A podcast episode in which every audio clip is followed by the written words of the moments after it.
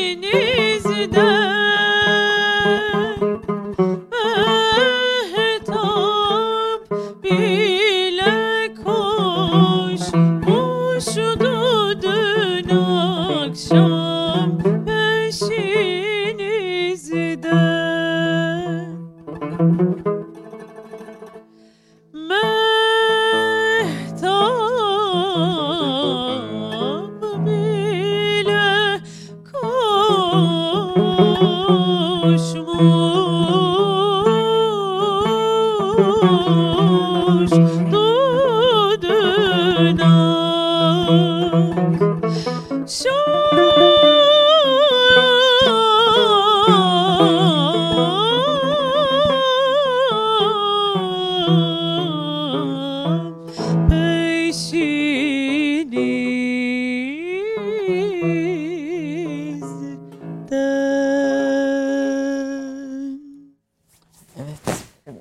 geldiniz diye.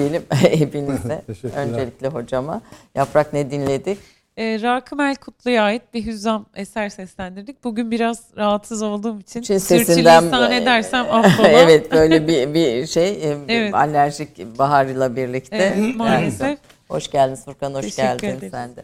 Efendim hoş geldiniz. Teşekkür Türk kahvesine ederim. şeref verdiniz. Efendim Tayyar Altıkulaç Bey'i çok uzun süredir Türk kahvesine konuk etmek istiyor idim bir takım rahatsızlıklar, hastalıklar, pandemi, onun meşguliyetleri, Kur'an üzerindeki yaptığı çalışmalar, o da bitsin, bu da bitsin. Ancak bugüne nasip oldu. O yüzden benim için çok önemli. Şu tamam. anda burada bulunmanız e, büyük bir kıymetsiniz, büyük bir değersiniz. Estağfurullah. Türkiye'nin din eğitiminden Diyanet İşleri Başkanlığı'na e, uzun bir tarihinin, İslam ile kavgasının da aslında dinle, halkın dindarlığı kavgasının da önemli e, yerlerinde durmuş e, ve duruşunuzu hiç bozmamış e, bir denge insanı olarak da e, önemli zamanlarda görev yapmış birisiniz. 12 Mart'tan 12 Eylül'e Ecevit'ten Kenan Evren'e birçok başbakanla çalışmışsınız. Kendi isteğinizle emekli olmuşsunuz. Onları konuşacağız ama ee, onun da ötesinde Kur'an konusunda son dönemde yaptığınız çalışmalarla da bize büyük bir miras bırakıyorsunuz aslında. İlk evet. müsafları derleyerek, ilk e, bize ulaşan ilk musafları derleyerek büyük bir miras bırakıyorsunuz. Ben önceliği buradan almak istiyorum. Hay hay. E, ama e, hayatınızda merak ettiğim çok şey var. Kitaplarınızı okurken, anılarınızı yazdığınız Zorlukları Aşarken isimli kitabı okurken de aslında Türkiye'nin nereden nereye geldiğini, ve nasıl bir değişim geçirdiğini e, görmek açısından da sizin anılarınızın büyük bir ehemmiyeti olduğuna inanıyorum efendim.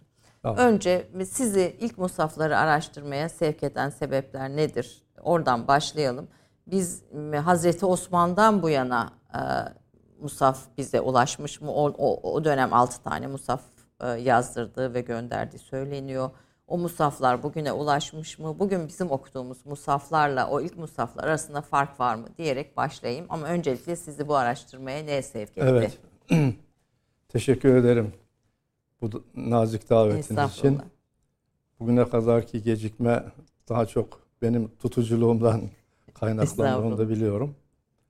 Ee, efendim e, biyografimi okuduğunuza göre evet. 9 yaşımda hafız olmuştum.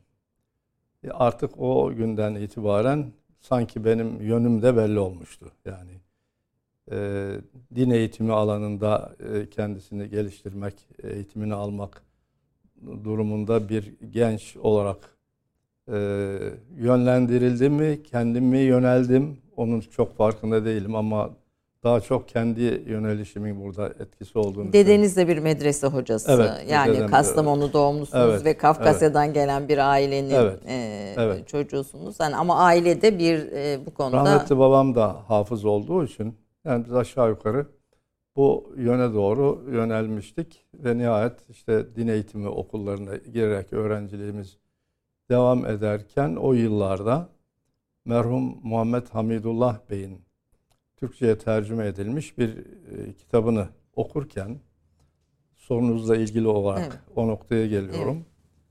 Ee, Hazreti Osman'ın yazdırdığı işte beş deniyor, altı deniyor, yedi deniyor de çeşitli rivayetler var. Bunlardan üçünün günümüze ulaştığını söylüyordu kitabında. Hala o kitabı yayındadır. Ee, tabii ki bu bilgi benim çok çok ilgimi çekti. Ve e, Hz. Osman'ın yazdırdığı mushaflar günümüze geliyor da biz bunları niye bilmiyoruz, niye tanımıyoruz? Konunun ilgili uzmanları, hocaları o yıllar itibariyle benim gençlik yıllarımı kastediyorum. Niye bu konuya hiç eğilmemişler? Ee, üstelik bunlardan bir tanesi de bizim Topkapı Sarayı Müzesi'nde muhafaza ediliyormuş. İşte bir tanesi Taşkent'te bulunuyormuş. Bir diğeri de e, Londra'da e, bir şeyde British Museum'da muhafaza ediliyormuş. E, önümüzdeki bu Topkapı'ya bir bakalım. Bu nasıl olur filan. E, buna affedersin. Buna nasıl olsa bakarız düşüncesiyle önce Taşkent ilgimi çekti. E, Taşkent'e gittim ve bu Musaf'ı incelemek, bir kopyasını da almak istedim. Maalesef e, mümkün olmadı. Ve e, bir e, daha sonra başkanlık dönemimde e, oraya davet edildiğim zaman bunun bir nusasını istedim. E, özür dilerim bir yanlış bir şey söyledim. Tasfiye etmem gerekiyor. Buyurun. Gittim dedim. Hayır öyle değil. Giden gelene e, rica ettim ki bunun bir kopyasını getirin diye. Evet gittiğimde doğru da daha sonraki daha süreçte. Sonra. Hocam titizlik ve disiplinle anılıyorsunuz zaten. Sizinle ilgili konuşan yazan herkes bu konuda e, en ilk söylediği şey çok disiplinlidir ve çok titizdir oluyor. Şimdi de bunun örneğini gördük. Sonuçta bu bir düzeltilecek bir hata ee, değil evet, yani. Biz e, oranın baş müftüsü beni oraya başkan olarak davet ettiği zaman onun bir mikrofilminin e, verilmesini, teminini rica ettim. Nihayet e, dönüşümüzde bize kocaman bir valizin içer, valiz hediye ettiler. İçinde bu musaf varmış. Kocaman bir musaf. Ve onun ben tam bir musaf olduğunu e, zannederken e, yıllar sonra maalesef Kur'an-ı Kerim üçte birinden ibaret olduğunu öğrendim. Niye böyle olmuş? Sonraki araştırmalarımızda gördük ki e, Özbek kardeşlerimiz bu Musaf'ı ziyarete açmışlar. Bu ziyaret sırasında gelen gel, geçen ziyaretçiler birer ikişer yaprak kopararak Musaf'ı bu hale getirmişler. Ee, Olacak bu üçte biri de yani. nasıl kalmış ortada? Rus general gelmiş oraya şeyden sonra işte Lenin'den sonra ve e, oradan işte bedelini ödeyerek bizim oradaki hocaları yetkililerin gönlünü yaparak Mustafa almış St. Petersburg'a götürmüş de Mustafa kurtulmuş. Yani Rus Rus general e, bu Mustafa'ı kurtarmış. Eğer Rus general onu kurtarmasaydı belki birkaç yaprağı bile kalmayacaktı. Dağılacaktı. Bu, Ve bu... sonra dönmüş o Mustafa tekrar oraya dönüşünün uzun hikayesi var. Şimdi orada dura dursun dedim ben. Topkapı'yı çalışalım dedim. Ve böylece e, musaflara olan ilgim Muhammed Hamidullah Bey'in bu açıklamasından, bu bilgisinden sonra konuya ilgi duymuş oldum. Sorunuza kısa cevap isterseniz e, detaya girebilirim. Şimdi evet girelim hangi musaflar var? Hazreti Osman'a nispet edilen musaf nüshaları Taşkent Musafı, Topkapı Musafı Topkapı Sarayı Müzesi'nde. Bir tane daha var galiba Türk İslam Eserleri Müzesi'nde. Evet. Ee, yine Fahrettin Paşa'nın e, getirdiği hangisi efendim? Fahrettin Paşa'nın getirdiğini henüz çalıştık, Hı. tamamladık. Ee, o da Medine'den e, bir bakıma kaçırmış askerlerin koruması altında ve e, onu da hazırladık yani onu da o da baskıya hazırlandı. O da e, şimdi efendim baskıda bir evet yok basıldı ve şu anda elimizde. Elimizde. Karıştırıyorum epey Musaf Ka- Kahi 11'e yakın Musaf'ı ilk Musaf'ı bize ulaşan evet. ilk Musaf'ı yayına hazırladınız. Hazreti Herkesin... Osman'a nispet edilenlerden sadece Taşkent'i yayınlamadık. Çünkü bunun üzerinde çok oynanmış. Ruslar oraya götürdükten sonra rutubetlenme sebebiyle bozulan satırları üzerinden tekrar mürekkeple gitmişler ve bozmuşlar Musaf'ı bir kasıt olmasa da diyelim. E, ve o yüzden bir de 57 yaprağı da kağıt, orijinal değil. Zaten 350 küsür varak yaprak. Bunun da işte 57 e, yaprağı kağıt olduğuna göre diğer geri kalanları da rutubetlenme sebebiyle bozulduğuna göre ortada yayın, e, güvenilir bir metin kalmamış. O yüzden onu yayınlamadık ama Hz. Osman'a nispet edilen Topkapı, Hz. Osman'a nispet edilen Türk İslam eserleri, Hz. Osman'a nispet edilen Kahire, Kahire Londra, e, Londra ve e, St. Petersburg Mustafa başka bir şey mi hocam? Bu Hayır, taş, bu. Taşkent'teki. Şimdi Londra diyoruz da esas Hamidullah Bey'in e, Londra nusrası diye bahsettiği nusra şu anda baskıda. O, o Çalışma da... bitti şu anda orijinal nusra baskıda. Sonra bir de Hazreti Ali'ye nispet edilen Musaf nüshaları var. var. Yemen Sana'da yani. buldunuz. O büyük caminin de tavanından çıkmış. E, tavanından çıkmış varaklar var. ben bu Musa vesilesiyle Yemenlerin daveti sebebiyle Sana'ya dört defa gittim, geldim. Ve e, o e, konteynerler içerisinde tavandan indirilmiş, işte yıl asırlar sonra bulunarak şurada burada temin edilmiş musaf varaklarını gördüm. Üzerinde çalışılmaya hazır varaklar. Bir oryantalist, önce Gert Repuyin, sonra onun bir arkadaşı. Orada epey çalışmışlar, fotoğraflar çekmişler, dijital kayıtlar yapmışlar. 35 bin çekimden bahsediliyor. Götürmüşler şimdi onlar işte üzerinde güya çalışıyorlar e, güya sözü belki biraz ayıp oldu. Onu da düzeltelim isterseniz. Çalışıyorlar çünkü bayağı ciddi, e, tabii ki ön yargılı e, yayınlar yapıyorlar. E, onlarla da tanıştım. E, bu çalışmayı yapanlarla da e, tanışmış oldum. E, ama Yemen'den benim getirdiğim musaf Hazreti, Os, Hazreti Ali'ye nispet edilen musaf. Müstakil bir musaf olarak orada mevcut. Bazı varakları eksik, çok değil ama bazı varakları eksik. Onu da yayınlamış olduk. e, Necef nüshası Hazreti Ali'ye nispet edilen Meşret nüshası ve Irak nüshası var. Bunların hepsi Onlar de, yayınlanmadı, hayır. Onlar yayınlanmadı. Onlar yayınlanmadı. 11 nüsha içinde onlar yok. Onlar yok. 11 nüsha içerisinde Hazreti Osman'a nispet edilmeyen mesela Berlin nüshası var. Sempet şey var, bir, um, Paris nüshası var. Efendim? Paris, Paris nüshası, nüshası var. var. Tübingen evet. nüshası var. Evet. Londra'da bir nüsha var. Onları yayınladık. Şimdi bunların hepsi e, mesela Tübingen nüshası karbon testine göre e, karbon testine giriyor ve Hicri 2956 yıllarında yazıldı ortaya çıkıyor. Ee, yine Paris nüshası e, karbon testine giriyor. Onun da Emevi döneminde sonlarında iki katip tarafından yazıldı ortaya çıkıyor. Yani bunların hepsi aslında önce bir kimyasal testten geçiyor. Hangi döneme yazıldığına e, Maalesef dair. yapılmıyor. Şimdi izin verilmiyor. Bir bakıma e, izin verilmediğini duydum. Yani Almanlar bunun üzerinde çok duruyorlar ama kendi ellerindeki nusaları da e, karbon testine tabi tutulamıyor. Karbon testine gelince bu çalışma bizde de yapılmaya başlandı. Ee, Gebze, TÜBİTAK'ın Gebze tesislerinde. Fakat orada e, yani şuna ben ihtiyaç duyuyorum. Bir musaf üzerinde karbon testi yapılmışsa bunun mutlaka tekrarlanması lazım. Çünkü bazı ciddi inanılması mümkün olmayan sonuçlar da verebiliyor tarihi bilgilerle ve akademik tecrübelerle e, vardığımız sonuçlarla taban tabana zıt şeyler de çıkabiliyor. O bakımdan e, karbon testi yapılmış. Şöyle diyor, bir tane bir test o Musa üzerinde. Bunu ben şahsen bunca yıllık tecrübeme göre söylüyorum ki yeterli görmüyorum. Evet. Ee, bir e, çok bilinen bir şey vardır. Bizim Topkapı Mustafa'nın Hazreti Osman'ın kanı e, üzerinde olduğu. Bu ne kadar doğru Taşkent nüshası içinde söylüyor. Ne kadar doğru Hazreti Osman'dan hiç bize ulaşan e, evet. bir musaf var mı?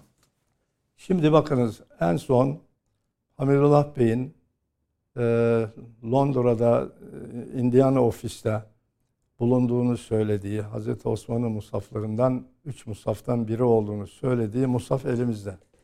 Musaf'ın dijital kopyası elimizde. En sonunda Ketebehu Osman bin Affan yazıyor. Affedersiniz. Türk İslam Eserleri Müzesi Nusası'nın sonunda Ketebehu Osman bin Affan fi sene selasin yazıyor. Yani Osman bin Affan bunu 30 yılında yazdı. İbareleri var. Ne yazık ki var. Ama ne yazık ki bu musaflardan hiçbiri Hz. Osman'ın ne yazdığı ne de yazdırdığı musaflardan biri. Bunu neye göre söylüyorum? Bunun açıklaması e, uzun sürebilir ama kısaca şunları söyleyeyim. Şu kadarını söyleyeyim. Bu nusaların hepsinde istisnasız ama hepsinde katip sehivleri var. Satır atlanmış mesela. Ee, ve e, ne bileyim sayfanın sonu külü diye bitiyor bakınız. Sayfa şu sayfa diyelim. Sayfanın sonu külü kelimesiyle bitiyor. Çeviriyoruz sayfayı külü kelimesiyle başlıyor tekrar. Katip bunu yazmadığını düşünmüş. Tutmuş burada yeniden yazmış. E, Hz. Osman'ın musaflarında böyle bir şey düşünmek, tasavvur etmek mümkün değil. Bir satırın atlanmış olmasını düşünmek mümkün değil. E, ve hemen hemen hepsinde, bu musafların hepsinde yanlış doğru katip sehivleri listelerini ben hazırladım. O zaman bunların hiçbir Hazreti Osman döneminde. Mesela bu bir örnek. Hı. Bu bir tek örnek veriyorum. Katip sehvileri örneği kolay anlaşıldığı için söylüyorum. Bunların hiçbirisi kesinlikle Hazreti Osman'ın musaflarından biri değil. Ama ondan sonraki dönemde nakledilen... Ha, bunların her birinin hangi bölgeye ait olduğunu benim e, yöntemimle tespit edebiliyorum. E şöyle tespit edebiliyorum. Hazreti Osman'ın Şam'a gönderdiği, Basra'ya, Küfe'ye, Mekke'ye gönderdiği, Medine'de alıkoyduğu mushafların her birinin bazı imla özellikleri var. Biz bu özellikleri biliyoruz. Kaynaklar bize bunları söylüyor. Bunların listelemesini yapıyoruz. Bakıyoruz ki Topkapı Mushafı Hz. Osman'ın Medine Mushaf'ındaki o özelliklerle örtüşüyor.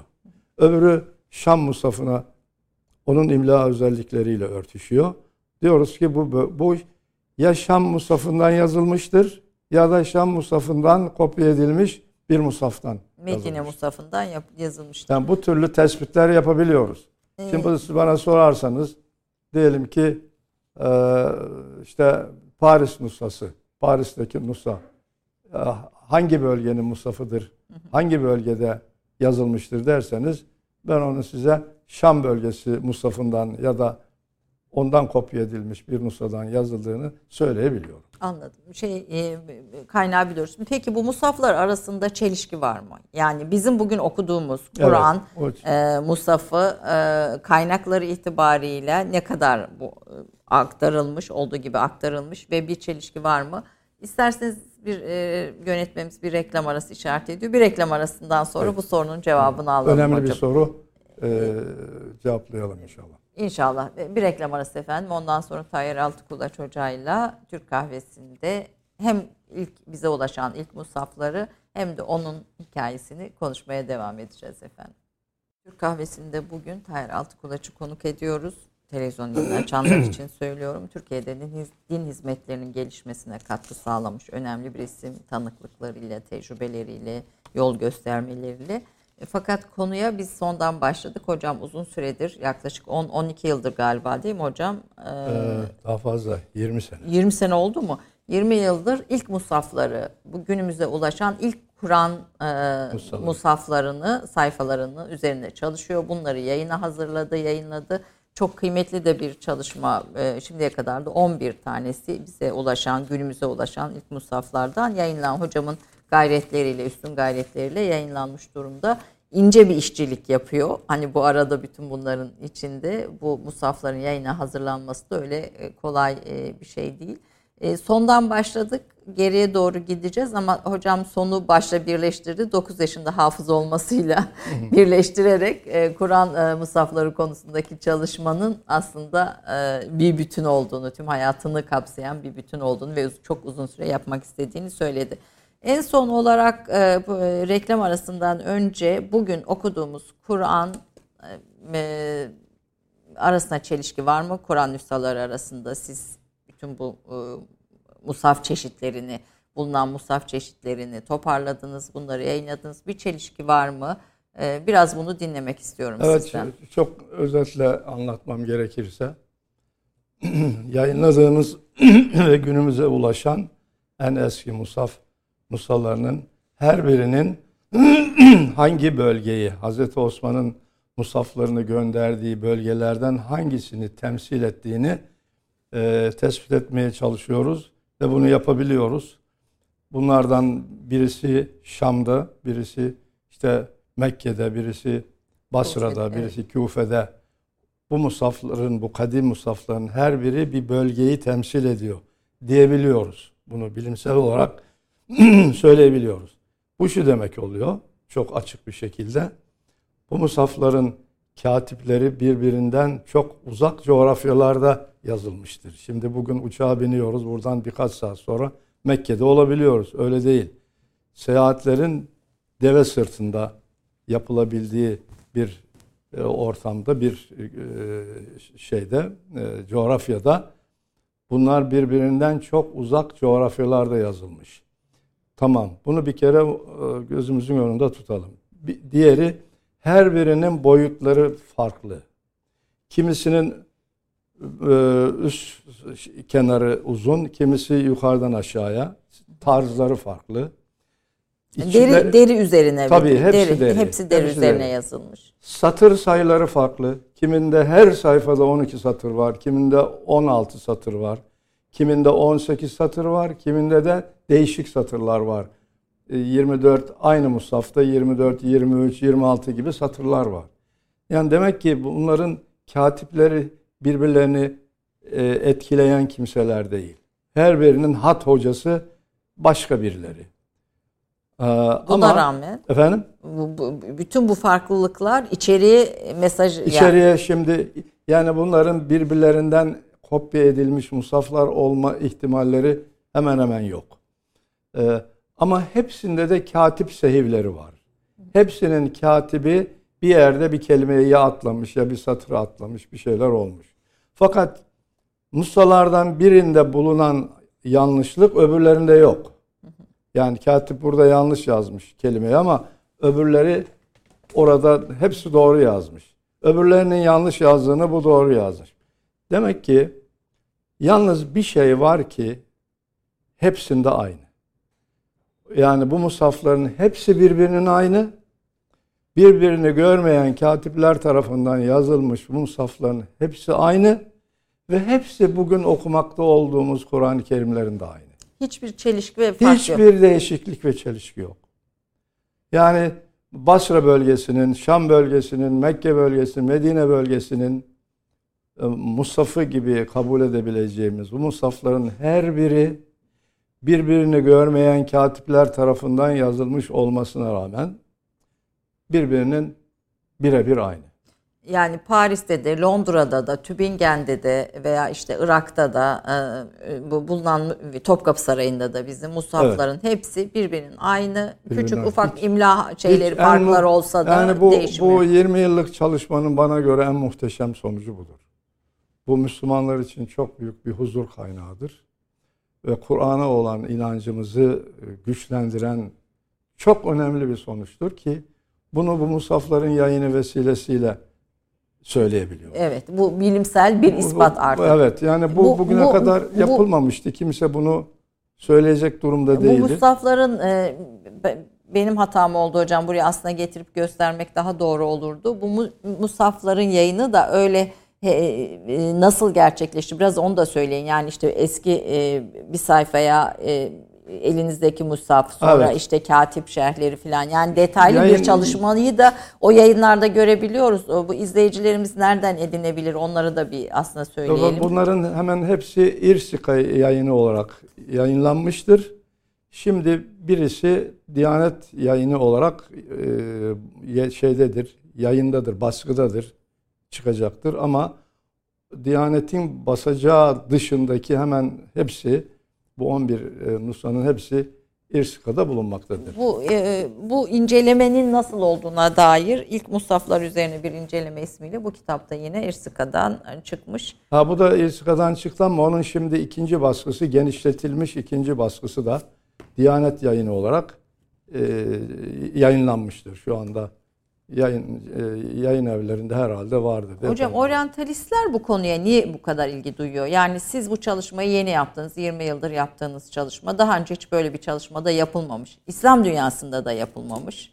Ee, e, İslam dünyasında ilk defa ilk Kur'an musafları üzerine yapılan bir çalışmayı gerçekleştiriyorsunuz. Fakat oryantalistler bu konuyu çok uzun süredir e, özellikle 1930'lu yıllardan sonra çalışıyorlar. Onların bu sahaya duydukları ilginin sebebini ne olarak söylersiniz? E, yani aslında onlar e, Kur'an-ı Kerim üzerinde metinsel anlamda çalışma onlarda aşağı yukarı 100 küsur senelik bir geçmişi var.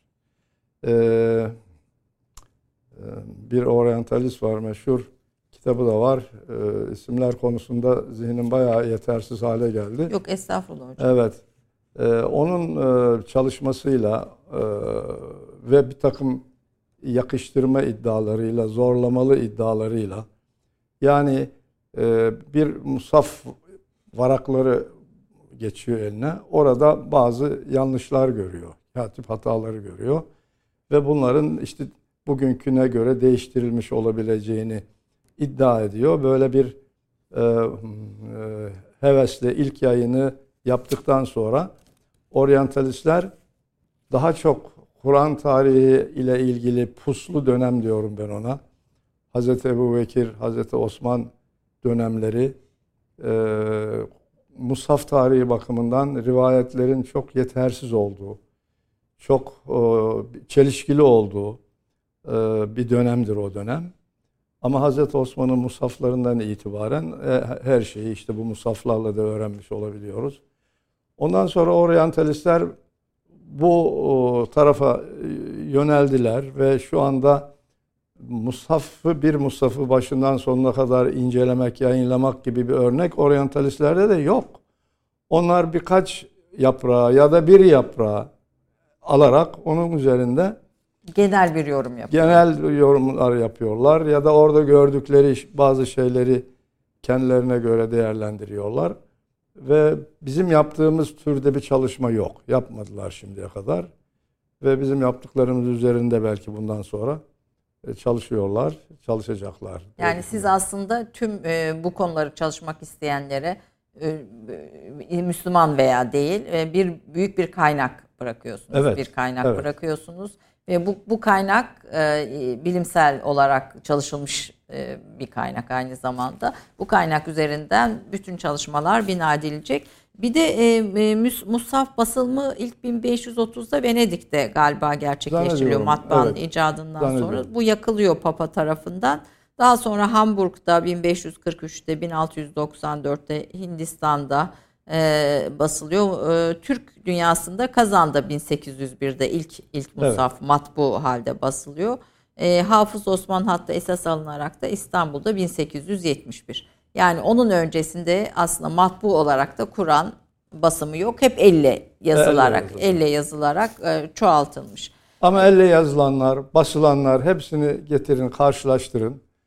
E, dünyanın neresinde e, olursanız olun, önünüze konan bu musaflardan her biri arası, hiçbir arasında bir farklılık görmüyorsunuz. E bu tabii çok huzur verici, muhteşem bir, bir şey. Bir şey sordunuz.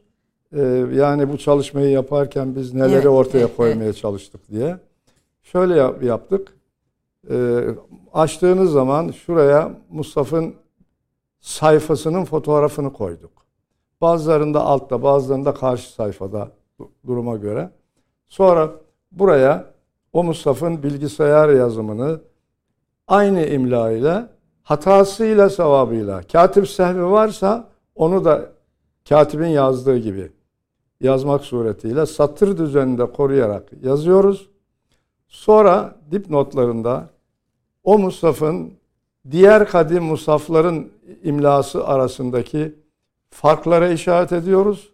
Sonra kaynaklar Resmi Osmani dediğimiz işte Hazreti Osman'ın musaflarına e, e, uygun imla açısından kaynaklar ne diyor? Hangisinin doğru olduğunu bize işaret ediyor. Kaynakları zikrediyoruz.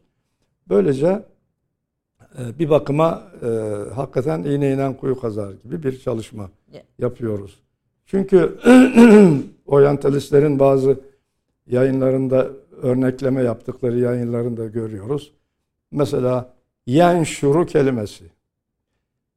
Ee, bir Hazreti Osman'ın musaflarından birinde aynı manaya gelmek üzere yüseyyir hüküm şeklinde yazılmıştır. E, şimdi o oryantalist e, yüseyyir hüküm kelimesini elindeki musafta gördüğü için onu yüseyyir hüküm diye yazıp geçiyor. Halbuki biz onu bakıyoruz ki yüseyyir hükümle yanşur hüküm arasında bir diş farkı vardır. Bu diş farkını fark etmeden yazıp gidiyor. Biz bu diş farkını fark ediyoruz ve onları dipnotlarında gösterebiliyoruz. Tabii biz hiç mi yanlış yapmadık? Böyle bir iddiamız elbette olamaz. Olabildiğince yapmamaya çalıştık. Olabildiğince aynını yansıtmaya çalıştık. Ve e, okuyucudan da akademisyenden de rica etti ki siz bir şey görürseniz bizim yaptıklarımızı lütfen bildirin. Bunları tasfiye edelim de dedik. Ee, Kur'an'ın güvenilirliği yani Kur'an'ın güvenilirliği konusunda oryantalistlerin ortaya çıkartmaya çalıştığı şüpheleri izale eden, gideren bir çalışmada bu aynı zamanda. Hani Kur'an'ın kadim bir e, evet. kitap olarak e, bir dil birliği başka e, başka dini kaynaklarda, diğer dinlerde görülmeyen ayrı evet. bir mucizevi Hazreti unsur. Osman'dan bu yana Hazreti Osman'dan bu yana iyi biz çalışmış oluyoruz. Ama e, benim Kur'an araştırmacılarından e, ricam esas bunu bizim Kuramer denen bir kuruluşumuz var. Evet. Onlara ben bilhassa rica ettim. Geciktiler biraz ama inşallah sonuçlandırmak üzereler. O Hazreti Ebu Bekir ile Hazreti Ömer, Hazreti Ömer ile Hazreti Osman dönemleri hatta vahiy döneminde içine alacak şekilde rivayetlerin yetersiz yer yer çelişkili olduğu o benim puslu dönem diye tabir ettiğim dönemi çalışmalarını istedim akademisyenlerden. Sizin bu yayınınız aracılığıyla da bu isteğimi ve beklentimi ifade etmek istiyorum. Belki izleyicilerimize şöyle kısa bir özet sunmakta da fayda var. Hazreti Ebu Bekir döneminde e, bu sayfalar iki kapak arasına geliyor. Evet. Ama sonra Hazreti Osman döneminde kurulan bir komisyonla e, çoğaltılıyor. Çoğaltılıyor, sıraya konuyor. Hani e, bu burada Hazreti Hafsa'nın evet. o zaman yaşayan peygamberimizin zevcelerinden Hazreti Hafsa'nın şeyiyle e, işareti. Hazreti Ebu Bekir'in derlediği Musa Hafsa validemizde. Ama işte Hazreti Osman Musaları çoğaltacağı zaman istiyor onu kendisinden. Çekimser davranıyor önce vermiyor. Sonra iade sözü alıyor. Veriyor. O esas alınarak e, işte Hazreti Osman musaflarını çoğaltıyor ve sonra kendisine iade ediyor. Hafsa validemiz bunu e, muhafaza ediyor. Ne zamana kadar? Vefatına kadar. E, burada çok hassas, akademik açıdan çok ince bir noktayı da dikkatle söylemeye çalışacağım. Hazreti e, Hafsa validemizin kardeşi den ee, Medine e, bunu istiyor. Musaflar çoğaldıktan sonra vermiyor. Hafsa validemizin vefatından sonra kardeşi den kardeşi Abdullah'tan istiyor Musaf'ı. O da veriyor ve onu yakıyor.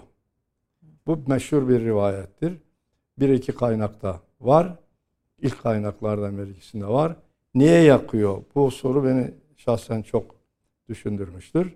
Çünkü Hz. Osman'ın musaflarındaki tertiple Hz. Ebu Bekir'in musaflarındaki tertip aynı değildir. İmla aynı değildir. İmla gelişmiştir. Bir, bir, bir dönemin imlasıyla yıllar sonraki imlada değişiklikler olmuştur. Hatta Hz. Osman'ın musaflarını yazan katipler arasında da bazı kelimelerin imlasında aslında değil de imlasında e, ihtilaf da çıkmıştır. Bunu işte müracaat etmişler, halifeye sormuşlar filan. İşte onun talimatıyla şöyle yazın, böyle yazın denmiş. Demek ki imlada fark, bazı farklılıklar var iki Mustafa arasında. Tertipte farklılıklar var. Benim kişisel kanaatime göre. Tertipte, sure tertibinde e, vesairede işte kısa sureler son tarafa alınmıştır. Fatiha başa konmuştur. Sıralamada. Gibi. İşte Mervan herhalde bunlar ileride fitneye sebep olur gibi bir düşünceyle bunu yakmış. Bunu yakmıştır. Bir de bu sayfaların hepsinin peygamberimiz döneminde 40 katip tarafından e, Tabii. yazıldığını ha, kayda Şimdi Hazreti bir önemli şey. şey de şu. Hazreti Ebu Bekir'in Musaf'ını e, toplayan kim? O çalışmanın başında kim var? Zeyd ibn Sabit var genç ve zeki sahabe e, ve e, son arzı Hazreti Peygamber'in Cibril'e, Cibril'in Hazreti Peygamber'e e, Kur'an-ı Kerim'i okuyuşu sırasında hazır bulunan bir sahabe ve iki kapak arasında alınma çalışmasını yürütenlerin başında bir sahabe. Sonra sonra Hazreti Osman'ın musaflarını yazan heyetin içinde de aynı kişi var. Evet. Yani demek ki burada bir süreç son derece sağlıklı işleyen bir süreç. Binaenaleyh Mervan'ın bu Mustafa'ı yaktığıyla ilgili rivayet sahih bir rivayetse bunun açıklaması çok Kol, zor kolay, değil. zor Evet, değil. Açıklaması kolay bir şey. Evet. Ee, bizim e, Arapça Kur'anları, yani Arap dünyasına basılan Kur'anları okuyamama sebeplerimiz var. Yani böyle çok kolay okuyamıyoruz. Okuyoruz elbette de. Ee, burada imla Arapçanın yazım imlasıyla bizim Türk hattatların imlası arasında da bir fark olduğunu söylüyorsunuz. Bizim Evet. hattatlarımız e, harekeleri, e, elifleri daha fazla kullanıyor. Cömertçe kullanıyor. Cömertçe kullanıyor. Bunun da bir e, iki tarafın okuyuşu arasında bir sorun olduğunu, İslam dünyasında bir Kur'an birliği bu noktada hani bu anlamı değiştiren şeyler değil sadece yazım Evet, e, evet. da e, kullanılan şeyler bir Kur'an birliği oluşturmayı e, gerektiğini de söylüyorsunuz. Söylüyorum ve bunu çok da takip de ettim, ediyorum da. Ee, efendim, e, bir kere Arapların e, tezleri şu. Biz resmi Osmani'ye göre, ne demek resmi Osmani'yi? Hazreti Osman'ın musaflarındaki imlaya, imlayı esas alarak musaf basıyoruz. Siz Osmanlılar ise bunu değiştirmişsiniz, bir sürü harfler ilave etmişsiniz. Arapların tezleri bu. Bu tez bir yönüyle bir yere kadar doğru, bir yönüyle yetersiz bir. Yetersizliği şurada. Hazreti Osman'ın musaflarındaki imlanı, imlayı birebir bilmiyoruz. Adına resmi Osmani diyoruz ama kısmen biliyoruz. Nereden biliyoruz? Kaynaklar bize söylüyor. Hazreti Osman'ın musaflarında mesela diyelim ki Küfe musafında kelimenin imlası şöyleydi diyor. Şam musafında böyleydi diyor. Buna göre Hz. Osman'ın musaflarındaki imlanın bazı özelliklerini biliyoruz. Binaenaleyh bunların e, dikkate alınması gerekir. E, öte taraftan bunun adına da resmi Osmanlı. Arap kendi tespit ettiği bir komisyona önce Mısır'da bir zatı, sonra Mekke'de bir heyete e, tespit ettirdiği imla ile musaf basıyor ve buna da resmi Osmaniye uygun mushaf diye e, tabir ederek piyasaya arz ediyor. Bize gelince biz e, işte herhalde okuyucuya, Arap olmayan okuyucuya kolaylık olsun diye kelimelere çok çok elifler, elifli okunacak kelime. Orası tamam. Okunuşta bir fark yok. Orası tamam.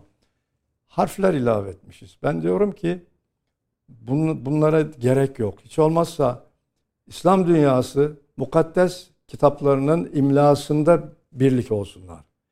Peki doğrusu hangisi? Doğrusu değil de doğrusu Hazreti Osman'ın Mustafa'ndaki imla ise doğrusu değilse doğruya yakın imla Arap'ın imlasıdır. Evet, bunu da böyle bir önemli bir not olarak Evet. e, düşelim. Bir en azından biz de onunla. Diyorlar ki Arapların Mustafa'nı okumakta bir zorluk çekiyoruz.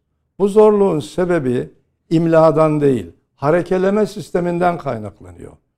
Yani biz kendi harekeleme sistemimizle aynı imlayı Türkiye'de yaygın hale getirdiğimiz zaman hiçbir problemin olmayacağını söylüyorsunuz. Efendim şimdi biraz hayat öykünüze süremiz de azalınca dönmek istiyorum. Zorlukları aşarken 3 cilt halinde kendi anılarınızı e, yazdınız. E, Sizin bu anılarınız bizim için çok önemli. Çünkü Türkiye'nin e, İslam'ı bir tehdit ve tehlike olan özellikle Lozan sonrasında ortaya çıkan e, süreçlerde Tevhid-i Tedrisat Kanunu, ezanın Türkçeleştirilmesi, e, onun türbelerin ziyaretlerin engellenmesi yani dinin sosyal hayattan ve hayattan tamamen çekildiği bir dönemin hemen akabinde açılan Yüksek İslam Enstitüsü'nün ilk mezunlarından birisiniz. Evet. E, İmam Hatip Lisesi yine aynı şekilde 1952-53 İmam Hatiplere ilk öğren- girişiniz, İmam Hatip Okulu'na Evet, girişiniz. evet, evet.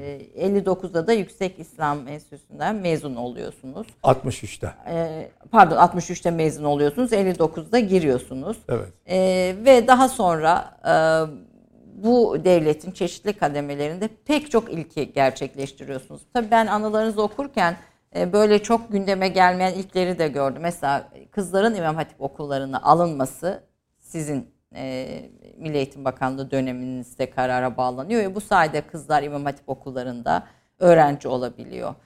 Benim Milli Eğitim Bakanlığım zamanında bakan olmadım yani. Hayır hayır bakanlıktaki göreviniz Din İşleri Genel Müdürlüğü göreviniz evet. esnasında şimdi detayları biraz daha gireceğim vakit yetmeyeceği için hızlı hızlı gidiyorum. Evet. Ee, ilk defa kızların imam hatiplere girmesi yine e, bu e, başörtü yasağı 28 Şubat kararlarının çok öncesinde başlayan aslında bir süreç. O süreçlerde e, başörtüsü İslam'ın emridir e, şeklindeki Diyanet'te e, verdiğiniz işte fetvalar e, haçtan e, başlayarak işte Diyanet İşleri Vakfı'nın kurulması, İslam'ın kurulması, din eğitiminin iyileştirilmesi gibi birçok şey e, ve hepimizin hayatına dokunan birçok kararda, birçok değişimde çok etkiniz oluyor. Bir defa biraz bu dönemi konuşarak bundan sonraki bölümde ilerlemek istiyorum ama önce bir özgeçmişinizi çok kısa bir izleyelim. Ondan sonra bu zorlukları aşarken neler yaşadınız? Hangi zorlukları yaşadık? Hangi zorlukları? Bir de ateşten gömlek giydim diyorsunuz. Evet. Ee, biraz Sonra onu bu siz... zorlukları ne kadarını aştık aşamadık bilmiyorum. Ee, onu da dinlemek isteriz sizden aslında. Bence belki de asıl konuşulması gereken de o. Efendim kısa bir Tayyar Altıkulaç'ın e, özgeçmişini izleyelim.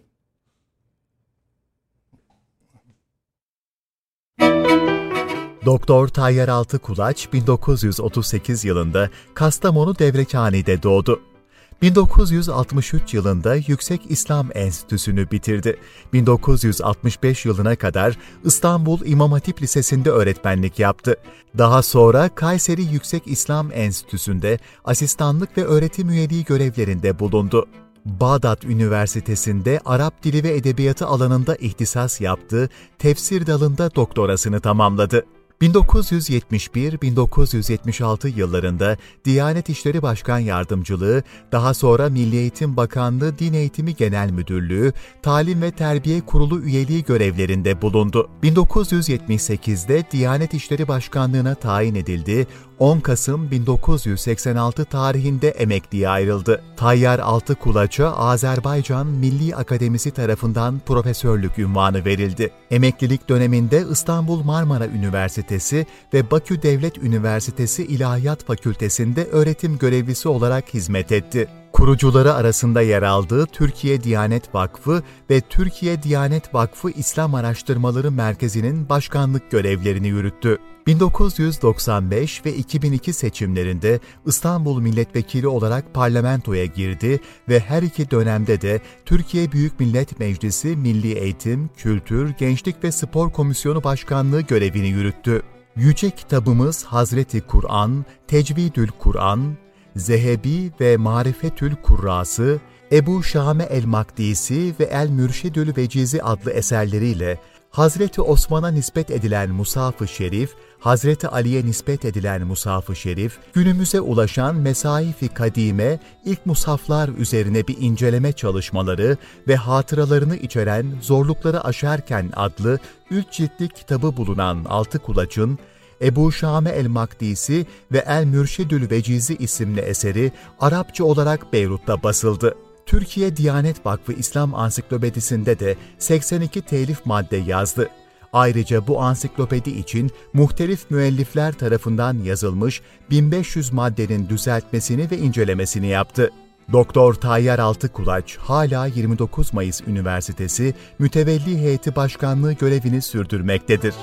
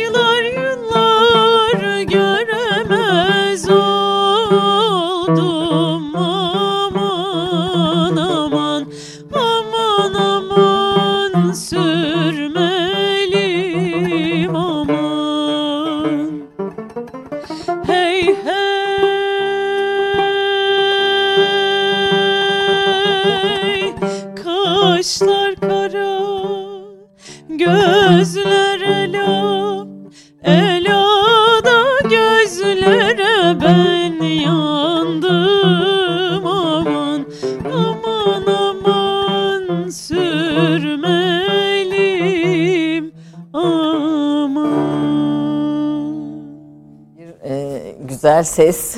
Teşekkür ne ederim. dinledik Yaprak? Bir Uşak türkü İstanbul türküsüydü. Yürü Dilber yürü ömrümün varı dedik. Peki teşekkür ediyoruz. Teşekkür Bize. ederiz. Efendim şimdi 9 yıla yakın Diyanet İşleri Başkan Yardımcılığı yaptınız ama onun öncesinde Diyanet İş, e, ben böyle bir e, şeyle 2-3 soruyu birden düşünürken e, bir yıl Diyanet, Diyanet, Diyanet İşleri Başkan Yardımcılığı görevi yaptınız. Daha sonra Milli Eğitim Bakanlığı'nda Din İşleri e, Genel, Genel. Müdürlüğü yaptınız. Sonra da 9 yıla yakın Diyanet İşleri Başkanlığı yaptınız. Ee, ve e, sizin başkanlık dönemlerinizde öncekilere göre farklıydı. Hayrettin Karaman'ın bir şeyi var. E, Tayyar Altıkul Diyaneti Tayyar Altıkulaş'tan önce ve sonra diye ikiye ayırmak lazım. E, başlangıçta Atatürk hayattayken gelip geçmiş çok değerli bir iki tane başkan var. Onların şartları farklıydı. Onları istisna bırakıyorum. 50 sonrasını ikiye ayırmak lazım. Tayyar Bey öncesinde pasif yöneticilerle uyumlu bir diyanet vardı.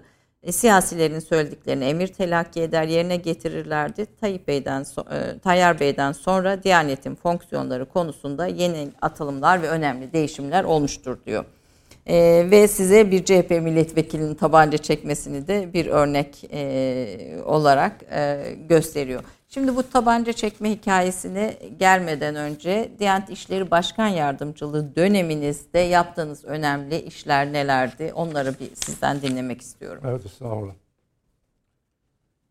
Ee, ben Diyanet İşleri Başkan Yardımcılığı görevine e, isteyerek değil ısrarla ve Ankara'ya üçüncü defa çağrılmak suretiyle ikna edilerek geldim. Niye böyle? O makamı kendim için büyük bir makam tabii. Ben nihayet Yüksek İslam Enstitüsü'nde bir hocaydım.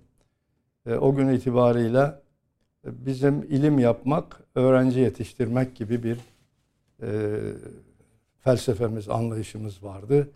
Zikrimiz vardı, virdimiz vardı öyle söyleyeyim. Yani bir öğrenci yetiştireceğiz, ilim yapacağız.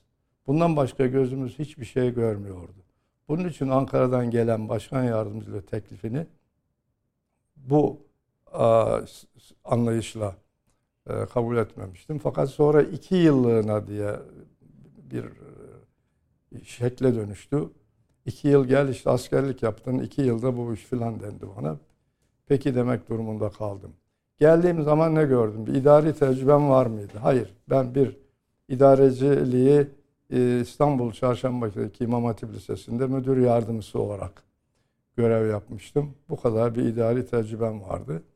Fakat burada gördüm ki Diyanet İşleri Başkanlığı bir devlet kuruluşu değil. Yani geçmişi kötülemek gibi lütfen kimse anlamasın. Şunları buldum mesela. Şunları buldum. Ben istedim ki gelen giden yazışmalar illerden sıraya konsun. Bunlar ilk gelen esas alınarak işleme tabi tutulsun. Gördüm ki bir hafta önce gelen evrakın gereği yapılmış, yapılmakta. 8 ay önce gelenler beklemekte. Buna şiddetle tepki gösterdim. Gümüşhaneli Lütfü Doğan Hoca başkan vekili olarak görev yapıyordu. Bana da yetki vermişti bu idari işlerde. E, gizli işsizlik vardı. Odalar, odalar, odalar, odalar. Her birinde hanımlar, erkekler. Kimi örgü örer, kimi bilmem ne. Bunları gördüm gözlerimle. Dosya arşivinde bir disiplin yok. Bir dosya istiyorum. Sekiz anahtar var ellerinde. Şuna göre bulunur dosya. Burada bulunmazsa şuna göre bulunur. Ona da bulunmazsa buna bir göre. Bir sistem kurdunuz yani orada bir, sistem dosyalama kurdum. sistemi, Hatta- bir yazışma sistemi kurdunuz. Hatta bir gün girdim arşive, dosya arşivine girdim. 5-6 dosyayı gizlice aldım. Kimse fark etmedi arşivde. Geldim onu çekmeceme koydum. Sonra arattım o dosyaları. 3-5 gün arattıktan sonra ilgili memurları çağırdım falan. Onlara gerekli uyarılarda bulundum. Ve nihayet bu dosya arşivini ele aldım.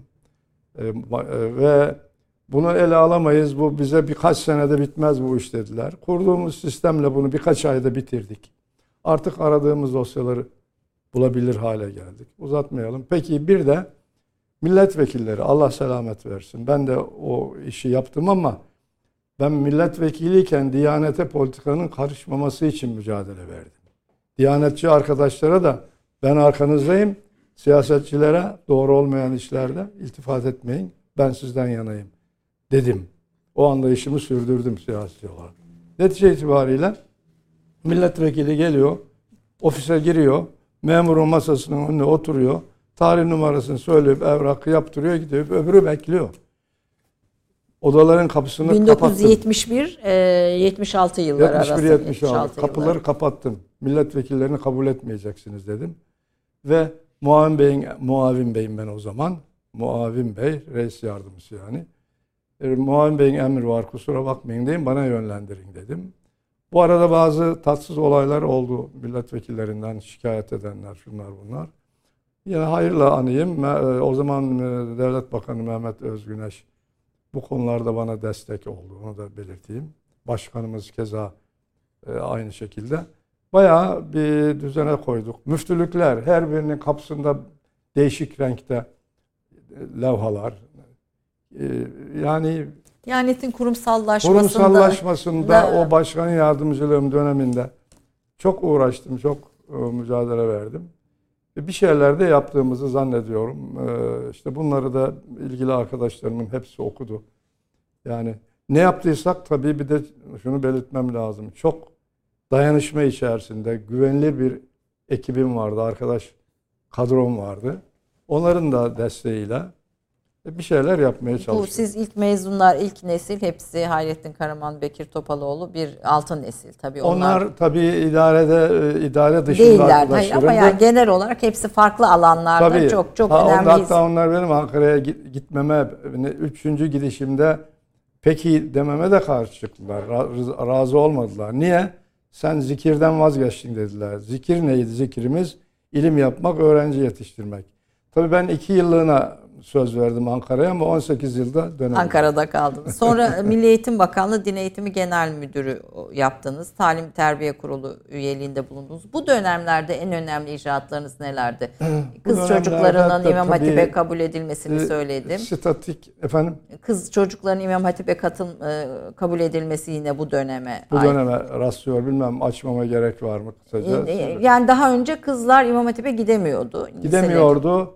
Ve ben bunu e, CHP'li e, Milli Eğitim Bakanı e, Mustafa Üstündağ götürdüm bunu filan ve genelgeyi e, şey yaptı. Bu arada Danıştay'a bir dava açıldı. Danıştay'a dava açan veli kız çocuğunu, bakınız bu çok önemli. Kız çocuğunu götürüyor bir İmam Hatip okuluna kaydettirmek istiyor. Yönetmeliğin ilgili maddesini göstererek okul idaresi bunu reddediyor. İlgili Bu maddede erkek yazıyor çünkü. E, çünkü erkek yazıyor kabul şartları arasında. Vatandaş Danıştay'a gidiyor bunu iptal ettiriyor. Ama bu kişisel bir dava oluyor. Ve o, o, o çocuğu, o kız çocuğunu kaydediyorlar. Ama gene kapılar kapalı. Ben bunu örnek göstererek açmak istedim. Ama o genelgem kabul edilmedi. Daha sonra Nait Menteşe e, Milli Eğitim Bakanı olunca ona götürdüm. Onu ikna ettim. Ve bu kapıyı açtık e, bu kız öğrencilere. E ona da ne dedim? İşte bakınız herkes Danıştay'a mahkemeye mi başvursun? Yazık günah değil mi bu insanlara? Bu bir demek ki e, yasa bunu böyle görüyor. Bu bir hak. E, ikna oldular ve aç, açtılar bu konuyu. Ondan sonra bir başka konu o dönemde biliyorsunuz şunu bu vesileyle açmış oluyorum Ayşe Hanım e, okullarda her dersin bir öğretmeni vardır. Fiziğin, fiziğin öğretmeni ayrıdır, kimyanın ayrıdır, tarihin ayrıdır, edebiyatın ayrıdır. Bu imam hatiplerde de böyledir. Fizik hocası vardır, kimya hocası vardır, edebiyat hocası vardır. Ama tefsir, hadis, fıkıh, kelam, İslam tarihi, siyer, dinler tarihi, meslek derslerinin hocası yoktur. Kim okutur bütün bu dersleri? İlahiyat Fakültesinden mezun olanlar okutur. Onların Atama kararnamesinde ne yazar? Meslek dersleri öğretmeni yazar. Kararnamenize meslek dersleri öğretmeni diyorsa siz artık gidince hangi ders boşsa oraya girersiniz. Kur'an'da siz okutursunuz. Tefsirde. Tefsirde siz okutursunuz. Hatta Arapçayı da siz okutursunuz. Bu bir bu bir e, bizim eğitim tarihimizin bir ayıbıdır. Ben bunu o günlerde gündeme getirdim. Projelendirdim. Talim terbiye de yattı bu. Yap kabul etmediler. Sonra talim terbiyeye üye olunca gittim canlandırdım bu dosyayı. Ve nihayet oradaki üyeleri ikna ederek talim terbiye bu konuda karar aldı. En azından hiç olmazsa tefsir, hadis, fıkıh, kelam ve İslam dini esasları diye Yüksek İslam Enstitülerinde 3 bölüm ihdas edildi. Ve bu kararın altına imza da benim son imzam oldu. O imzayı da bana Talim Terbiye Kurulu üyeleri Diyanet İşleri Başkanlığı makamına beni tebrike gelerek imzalattırmış oldular. Fakat yıllar sonra Yüksek İslam Enstitüleri İlahiyat Fakültesine dönüşünce bu iş yeniden eskiye dönmüş oldu. Ve ben bu konuyu dert edinmeye devam ettim. Bundan önceki YÖK Başkanımızla anlaştım. Hatta bir komisyon kurduk. Bugünkü Diyanet İşleri Başkanımız Ali Erbaş, o günkü Milli Eğitim Bakanlığı Müsteşarı Yusuf Tekin, e, işte bendeniz ve nihayet YÖK Başkanı, e, o günün YÖK Yekta Başkanı, Bey. efendim Yekta, Yekta Bey, Bey, dört kişilik bir komisyon kurduk. Bu komisyon ilk toplantısında yaptığı Yusuf Tekinsiz çünkü müsteşarlık görevi sona ermişti toplantı tarihinde. Ve bana görev verdiler ki sen bunun ilk hazırlıklarını yap getir. İlk hazırlıklarını yaptım gönderdim. Maalesef aramama takip etmeme rağmen sonuç anlamadım. Buradan da bunu iletelim. Bugün ki yeni YÖK başkanımızı tebrik ziyaretimde konuyu yeniden götürdüm ona. Geçmişi anlattım. Büyük ilgi gösterdi Sayın Başkan. Bunu İstanbul'da bir toplantı yapalım, ele alalım dedi. Bekliyorum. Peki bu Bekliyorum. beklentiyi de burada Vallahi iletelim. bu beklenti inşallah gözlerimi yummadan gerçeğe... Estağfurullah efendim. Allah uzun ömürler nasip etsin. Yani bu çok önemli değil mi Ayşe Hanım? Elbette önemli çünkü ihtisas artık hani bu burada yetişmiş tefsir hocalarımız var, hadis hocalarımız var. Yani yetişmiş bir sürü de insan yani var. Evet. Yani geçmişin koşullarında belki daha az Bakın, yetişmiş insan var. Sayın Cumhurbaşkanı'na da götürdüm. O da üç bölümü yeterli değil bunu açın biraz daha da dedi. Peki Bütün buradan bu talimatlar bunu... hepsi bekliyor. Bunu iletelim efendim. Evet. Siz 78'de Diyanet İşleri Başkanı oldunuz. Evet. Bülent Ecevit evet. başbakandı. Ee, Bülent Ecevit'le, Demirel'le, Bülent Ulusu, Özal, Kenan Evren'le çalıştınız bir defa. Hani bu 1, 2, 3, 4, 5, 5 başbakan neredeyse. 4, 5. 4, 4 Ecevit, Demirel, Ulusu, Özal ve Kenan Evren. Kenan Evren Cumhurbaşkanı. Cumhurbaşkanı, bir Cumhurbaşkanı onu da hani o dönem için başkan evet, evet. statüsünde gördüğümüz için ilk dönemlerde çalıştınız. Bu dönemde yaptığınız hani zor, e, en önemli icraatlar nelerdi? Aştığınız en önemli zorluklar nelerdi? Yani bu bu programı biz bir ikincisini Efendim, yapacağız gibi şöyle, görünüyor. Çünkü bu, bu bu tecrübelerin şu an daha çok başında. Yani hakikaten çok böyle e, kestirmeden gidiyoruz. Bazı şeyler belki de çok iyi anlaşılmıyor olabilir izleyicilerimiz bakımından. Tabii bir kere e, olağanüstü dönemi, Ecevit dönemi, e, rahmetli Ecevit dönemini kastetmiyorum. Askeri yönetim dönemini kastederek söylüyorum. Bazı çevreler rahat durmazlar. Askeri e, bazı şeylerin üzerine gitmeye zorlarlar. Yani ilginç örnekler tespit edip birebir bunları anlatabilsek tabii çok e, yararlı olur ama ne yazık ki buna programımız izin vermeyecek. Öyle anlaşılıyor. E, ne bileyim mesela e, bir emir haçta şey dur bakayım durun oraya zihnime bir, bir, bir, bir hacca yaş sınırlaması vardı bir dönem. Bir, bir, bir, bir birkaç saniyenizi rica edeyim. Buyurun. Ee, bir emir geliyor bize şu iş, şu işlem şöyle olacak. Şu uygulama şöyle olacak. Uygulamayı açarsam uzun sürer. Ee, ben diyorum ki başkan olarak bu böyle yapılamaz diye. Nereden geliyor bu? Başbakanlıktan geliyor. Devlet Bakanı el, marifetiyle geliyor. Ve ben bu emrin yerine getirilmesinin mümkün olmayacağını yazıyorum. Bunun üzerine cevap geliyor. Emir aynen icra edilecek. Ben gece kapanıyorum sabahlara kadar. Şimdiki gibi internet yok, bilgisayar yok, yok, yok. Mumlu kağıtlara yaz, yazıyoruz. Ve tekrar 3-4 sayfa gerekçeli cevap yazıyorum. Bu emri yerine getirmek mümkün değil diyorum. Nihayet ilgili iki bakan beni çağırıyorlar. İlgili iki bakan. Mehmet Özgüneş, İlhan Öztrak. TRT ile ilgili bir problem bu. TRT'de yayınlarla ilgili bir problem bu. Ve sizin döneminize kadar TRT'de dini yayınlar yok zaten ve siz işte, var olan da çok e, var olan işte Mevlid yayınları falan oluyor. Gibi, evet. Kandil gecelerinde falan. E, ve ben o bakanlara diyorum ki sayın bakanlar lütfen bana bu konuda ısrar etmeyin.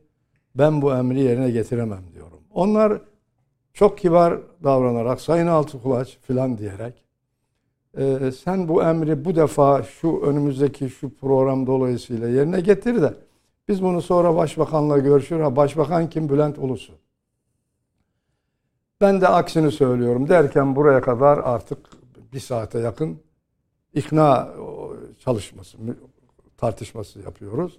En sonunda şöyle toparlandım Ayşe Hanım. Ve bu yazdıklarımı bu bakanlar okudu. Yani onu söyleyeyim size yayınladık. Okudular. Tekzip eden de yok zaten. Okudular yani. Hayır böyle olmadı diyen olmadı. Sayın bakanlar lütfen ısrar etmeyin. Bu emri ben kesinlikle yerine getirmeyeceğim. Başbakanlık bu emrinin illa yerine getirilmesini istiyorsa kendisine başka bir Diyanet Başkanı bulsun dedi. Dedim ve rahatladım ya. Diye dedim. Rahatladım. Sonra bu iş durmadı orada daha da uzadı. Önüme tekrar gelmez mi? Çünkü benim dediğim gibi uyguladık. O emri yerine getirmedim ben. Emir yerine getirmedi diye bir emir daha gelmez mi? Tamam. Böyle arkadaşlarımla oturuyorum. Akşam saat 6 oldu ne yapacağız filan diye. Arkadan e, görevli arkadaş geldi. Önüme bir sarı zarf daha koydu. Onun hikayesi kısa hemen söyleyivereyim. Efendim e,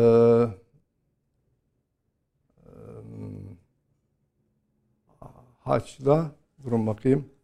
Ha şöyle e, zihin yorgunluğumu hoş görsün Yo, o izleyicilerde. Hacca hac kararnamesi var ya hacca bundan böyle 30 bin kişiden fazla kimse gönderilmeyecek. Biraz önce söyledim evet yaş evet, tahdidi var evet. bir tabii. Bir, iki e, 35 o, yaş altı gitmeyecek. O, efendim 65 yaşın üstü kimse gönderilmeyecek. Üç, e, 30 yaşından genç kimseler de gönderilmeyecek. Bakınız 30 binden fazla gönderilmeyecek. 30 yaşından gençler gönderilmeyecek. 65 yaşından yaşlılar gönderilmeyecek. Hemen telefona sarıldım. Çakır Albay diye bir albay vardı. Yüz yüze gelip hiç karşılaşmadık ama köşkten Kenan Evren'in ofisinden e, beni Çakır Albay arıyor derlerdi. Oradan tanıyorum kendisini. Çak, Çakır Albay'ı bağlayın bana dedim. Çakır Albay'ı bağladılar. Dedim ki albayım Cumhurbaşkanı'ndan randevu istiyorum. Bunaldım artık. İki tane emir var. İkisini de benim yerine getirmem mümkün değil. Ee, e, buyur başkanım dedi. Cumhurbaşkanından randevu bana lütfen acele dedim. Tamam dedi. Çarşamba gün Manisa'ya gidiyor dedi. Dönüşünde hemen görür. Yok yok yok çarşambası perşembesi yok. Ben yarın sabah randevu istiyorum. Ne hayrola dedi Sayın Başkan. Evet falan. Hakikaten sabahleyin 9'da beni çağırdılar. 9-10 neyse o arada çağırdılar. Kalktım gittim Canan Evren'e. Hayrola dedi Sayın Altıkulaş nedir dedi bu acil bir şey mi var dedi filan. Ee, evet efendim acil sıkıntılarım var dedim. Nedir? Birincisini anlattım. Ee, şimdi onun ona anlattıklarımı kısmen açmak zorundayım. Emir'de ne diyordu? Emir'de şunu söylüyordu. Kandil geceleri senede işte 4-5 gece için mevlid programı uygulanacak. Önceden Bu hafta filan camide kayıt yapılacak. Öbür gün öbür hafta falan camide. Ben de Diyanet İşleri Başkanı olarak cemaatin karşısına geçeceğim orada. Ne kandildir, ne bayramdır, ne seyrandır. Azı cemaat bu gece band Kadir Gecesi istiyor. Yani canlı yayın böyle, değil, band kayıt. Band. Ama işte bir hafta e, onu onu önceden kayda alıyorsunuz ama ne Kadir gelmiş ne Miraç gelmiş hiçbir şey yok gündemde. Kenan Evren'e bunu anlatabilmek için anlattım. Anlamadım ya dedi filan. Ben size başka türlü anlatayım dedim. Efendim siz dedim e, ne Cumhuriyet Bayramı ne e, 23 Nisan Çocuk Bayramı hiçbir şey yok orada da. Statta milleti topluyorsunuz dedim. Siz de Cumhurbaşkanı olarak orada oturuyorsunuz. Milli Eğitim Bakanı geliyor orada aziz vatandaşlar, aziz çocuklar. Her şey tiyatro bugün yani. Bugün 23 Nisan. Ama 23 Nisan falan değil dedim. Ee, bir hafta sonra bir daha topluyorsunuz dedim. Bu da Cumhuriyet Bayramı diyorsunuz dedi. Ne, ne demek ya böyle saçma şey olur mu dedi. İşte bunu bunu istiyorlar benden dedi. Ya olmaz öyle şey. Ben hallederim dedi. Sen merak etme dedi. Ben, ben hallederim. Böyle saçma şey olmaz dedi. Peki. Öbürü öbürü haç konusunu anlattım. E dedi ki ya 30 yaşından gençler de gitmesin yahu dedi. Ben dedi bunları Kenan Evren okudu bu yazdım ben bunları. Evet, evet. Okudu bunları. Herkes okudu onlar. Ee, e, dedim ki 30 yaşından genç kaç kişi hacca gidiyor tahmin edersiniz dedim. Kaç kişi dedi? Gitse gitse 40-50 kişi dedim gider. 40-50 kişinin haccını önleyeceksiniz dedim. E, bundan ne elde edeceksiniz? Bu 50 kişi yüzünden siz dedim hac kısıtlaması gibi bir propagandaya konu olmaz mısınız? Evet dedi. Peki 65 yaş. Da yaşlılar dedi orada ölüyorlar dedi. Dedim Sayın Cumhurbaşkanım vatandaş emekli ikramiyesini alıyor. Cebine biletini de koyuyor. Dünyayı turluyor. Hiç onlara bir şey demiyoruz. Adam dedim ömründe bir defa beklemiş hacca gideceğim diye. Bunlar dedim size e, puan getirmez. Bu millet sizi seviyor. Efendime söyleyeyim. Siz işte şöyle sıkıntılı bir zamanda bu işe el koydunuz falan. Siz dedim işte anlattım bir şeyler. E, 30 bin kişiye gelince zaten o, o yıllarda hac sayısı serbest olduğu halde 32 bin, 33 bin, 33 bin 500 daha yukarı kimse müracaat etmiyor. Bugünkü gibi değil. Daha zor koşullar çünkü. Efendim. Hem evet. ekonomi çok kötü ekonomi zaten çok, çok kötü. kötü. Işte e dedim 2-3 bin kişinin haccını engellemek bu hiç doğru bir yaklaşım değil dedim. Peki dedi, peki dedi bu konuda bir açık şey vermedi. Ne yapacağını söylemedi. Ben geldim yerime oturdum. Müsaade aldım, geldim oturdum. Bir 10-15 dakika geçti geçmedi. Mehmet Özgüneş arıyor beni. Bayar Bey, buyurun Sayın Bakanım. O dedi e, yayınlar dedi, TRT yayınları senin dediğin gibi olacak dedi. Bir 10 dakika geçmedi. Onda Öztrak'a herhalde ya da kim? Onu Öztrak, öbürünü kendisine emir gelmiş. Dayar Bey işte bu hac kararnamesinde ile ilgili değişiklik emrini yerine getirmeyeceksiniz. Sümen altı edeceksiniz onu dedi ve böylece Kenan Evren'in müdahalesiyle açtık. İşte zorlukları böyle.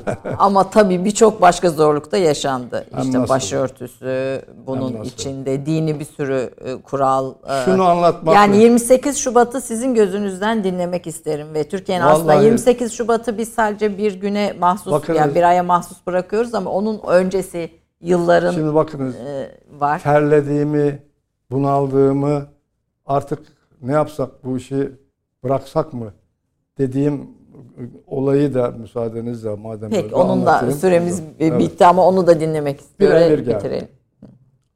Genel şeyden Cumhurbaşkanlığından genel kurmay yok genel kurmaydan değil Cumhurbaşkanlığı genel sekreterliğinden bir yazı geldi. Hutbeler konusu. Örnek hutbeler hazırlanacak. Bu hutbeler içerisinde işte Atatürk de anlatılacak. işte laiklik anlatılacak. E, filan gibi yani e, bütün haftalara cevap veren, yıl boyunca cevap veren bir hutbe kitabı hazırlanacak. Bu hutbeler arasında şunlar da bulunacak filan diyor. Efendim aa, biz e, şeyde mecliste bir dostlarımız askeri bir albaylar grubu vardı. Onlarla çok iyi ilişkilerimiz vardı. Önce onlarla bir temas kurduk. Ya dedik ki biz bu konuyu nasıl yapacağız? Yani Atatürk'ü her yerde zaten bu millete biz öğretiyoruz. Cami minberinde bugünkü şartlarda bakınız 2022'de değil o günün Türkiye'sini düşünün. Ee, nasıl bir yaklaşım gösterelim bu konuda? Hocam dediler, onlar bize suhuletli bir yaklaşım gösterdiler. Ve biz ona göre bir hutbe kitabı süratli 5-10 gün içerisinde paylaşarak bir hutbe kitabı. Hepsi bugün de hi camilerde okunabilecek hutbeler şeklinde hazırladık. O arada hemen genel kurmaydan da bir yazı geldi. Bu arada Genelkurmay sürekli sizin Diyanet'e bir anlamda talimat veriyor. Ya şimdi oraya da gitmiş yazı. Onlar da bize 60 küsür hutbe metnini e, ihtiva eden bir liste göndermişler. Hutbeleri buna göre işte konular bunlar. Konular bunlar diyor. Bu konular içerisinde İslami konular ben kitabımda listesini verdim bunun. Evet ha. var detaylı. Ve 5-6 konu dışında hepsi ama tamamına yakını yani %70'i 80'i diyelim hiç mübalağasız Atatürk ve ilkeleri, Atatürk ilkeleri, Cumhuriyet şu filan bütün bunlardan ibaret. Şimdi tabii biz hazırladığımız için genel kurmaya da birkaç gün gecikmeyle cevap verdik. Dedi ki hutbe kitapları, hutbe metni hazırlanmış ve e, işte şeye de sunulmuştur, genel sekreterliğe de sunulmuştur. Bu itibarla sizin listeniz dikkate anlamamıştır diye cevap verdik. Ve o bizim hazırladığımız kitabı Diyanet olarak yayınladık. Bugün de bu hutbeler böyle. Yürürlüktedir ve okunabilir hutbelerdir onlar. O zorluğu da bu şekilde açtık. Yani, Şimdi ben ben Diyanet'te sene boyunca Atatürk'ü anlatacağım. Sene boyunca Cumhuriyet'i anlatacağım. Yani bu Atatürk aleyhtarlığından başka ne anlam ifade eder onda? Tabii bu bunlarla da sınırlı değil. Yani gerçekten laikli İslam'ın laikliğin e, karşısında bir tehdit ol, olarak e, yer aldığını, Diyanet'in de böyle bir e, yapı içinde nasıl konumlanacağına ilişkin kafa karışıklığının olduğu yıllarda uhuletle ve suhuletle bu evet. kurumu yönetmiş ve Yönet... bugünlere gelmesine de büyük katkılar evet, sağlamış birisiniz. E, tabii birçok şeye giremedik yani 29 Mayıs Üniversitesi'nin kurulması yine sizin mütevelli heyet başkanısınız Fikri. İSAM öyle, e, Diyanet İşleri Vakfı öyle. Hani bütün bunların hepsi yurt dışına Diyanet görevlerin gönderilmesi yine sizin döneminizde evet. başlıyor. Daha önce böyle bir uygulama yok. Bütün bunların hepsi bir aklın ürünü Haç aslında. Haç işlerini düzene koyduk. Haç işlerinin düzene konulması, Rüyeti Hilal, Ramazan'ın İslam dünyasıyla aynı dönemde e, başlaması. Bütün bunlar sizin dönemlerinizin önemli işleri ama hepsinde açılıp konuşulması gerekiyor. Ben bir ikinci program sözü alayım sizden. bir ikinci programda e, bahasus bunları konuşalım ve e, ve gerçekten bu tecrübeleri sizden dinlemenin önemli olduğunu inanıyorum. Niye? Çünkü insan okurken anılarda Türkiye nereden nereye gelmişi de görüyorsunuz. Mesela benim e, anılarınızda birinden alıntıyla yere e, vermişsiniz jandarmanın köylüyü döverek Türkçe ezan okuttuğu bir dönem var. Yani evet. köylüyü döverek Türkçe ezan okutuyor. Şimdi böyle bir dönemden e, bugüne gelişin hikayesini sizin gözünüzden tekrar dinlemek istiyoruz. Bir söz alalım burada sizden. Ben e, Gümüşhaneli Lütfü Doğan Başkanım'dan bir, şey, hiç unutmadığım bir şey öğrendim. Ben böyle bir zor konu götürdüğüm zaman bunu bir tezekkür ederim Tayyar Bey de. bir teşekkür edin efendim o zaman. bir teşekkür edelim. İnşallah diyelim ama söz vermiş olmayayım. İnşallah. Peki bu eski terbiyenin tabii de bir aynı zamanda tezahürü. Bu arada e, resimlerinizi e, bakarken motosiklet tutkunuz, yani motosikleti çok sevdiğinizi gördüm. Motosikletli resimleriniz var. Furkan'la da ortak e, bir bağları da var bu konuda. Evet yönetmenimiz bitti diyor ama ben bunun da bir altını çizmek isterim. Bir de son final olarak eşinizin sizin hayatınızdaki katkısı ne oldu? Eşinize dair de bir iki evet. söz dinleyerek birinci bölümü bitiriyorum efendim. Programın e, efendim, bu bölümünü bitiriyorum sadece. Eşimin e, sabrı ve uyumu sayesinde bu zorlukları aştığımızı söyleyebilirim.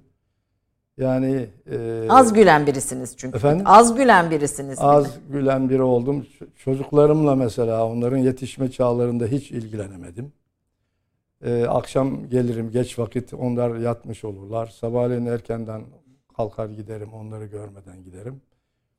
E, tabii bu içimde bir acıdır. Yani çocuklarımın yetişmesi, yetişme dönemlerinde kendileriyle e, yakından ilgilenebilmiş olmalı. Ama eşim de sağ olsun e, bu konuda hiçbir problem hatırlamıyorum. Bu yüzden yaşadığım bir problem hatırlamıyorum. Daima yanımda oldu ve sabırlı oldu. Katlandı öyle diyelim isterseniz. Bana katlandı. Estağfurullah efendim. Ama tabii bir yoldaşlık yapmış size. Evet. Bir Ama bu katlanma işi hala devam ediyor. Onu da söyleyeyim. Sabahları ben erkenden üniversitedeyim. Her gün cumartesi dahil. E işte bir pazarı ayırabiliyoruz. Onun da yarısını size ayırmış olduk. Efendim kaç yıldır davet ediyoruz. Kaç yılda bir oldu. Biz e, eşinizden rica edelim bir pazarı daha bize ayırın efendim. Çok çok teşekkür ediyorum. Lütfettiniz. Ee, çok kısa dinleme imkanımız oldu. Devamını inşallah, inşallah. sonraya diyelim. Efendim çok kıymetli bir konum vardı. Ee, Profesör Doktor Tayyar Altıkulaç. Ee, Türkiye'nin aslında hikayesini ondan dinlemenin çok özel ve önemli olduğunu düşünüyorum. Yaptığı çalışmaları kısmen bu bölümde konuştuk. Devamında daha geri kalan Diyanet İşleri Başkanlığı dönemi Türkiye'nin darbelerle geçirdiği yıllar o dönemlerde yaşanan din hizmetleri konusunda yaşananları dinleyeceğimizi umut ediyorum. Kitabı da kitaplarını da buradan tavsiye ediyorum. Hoşçakalın efendim.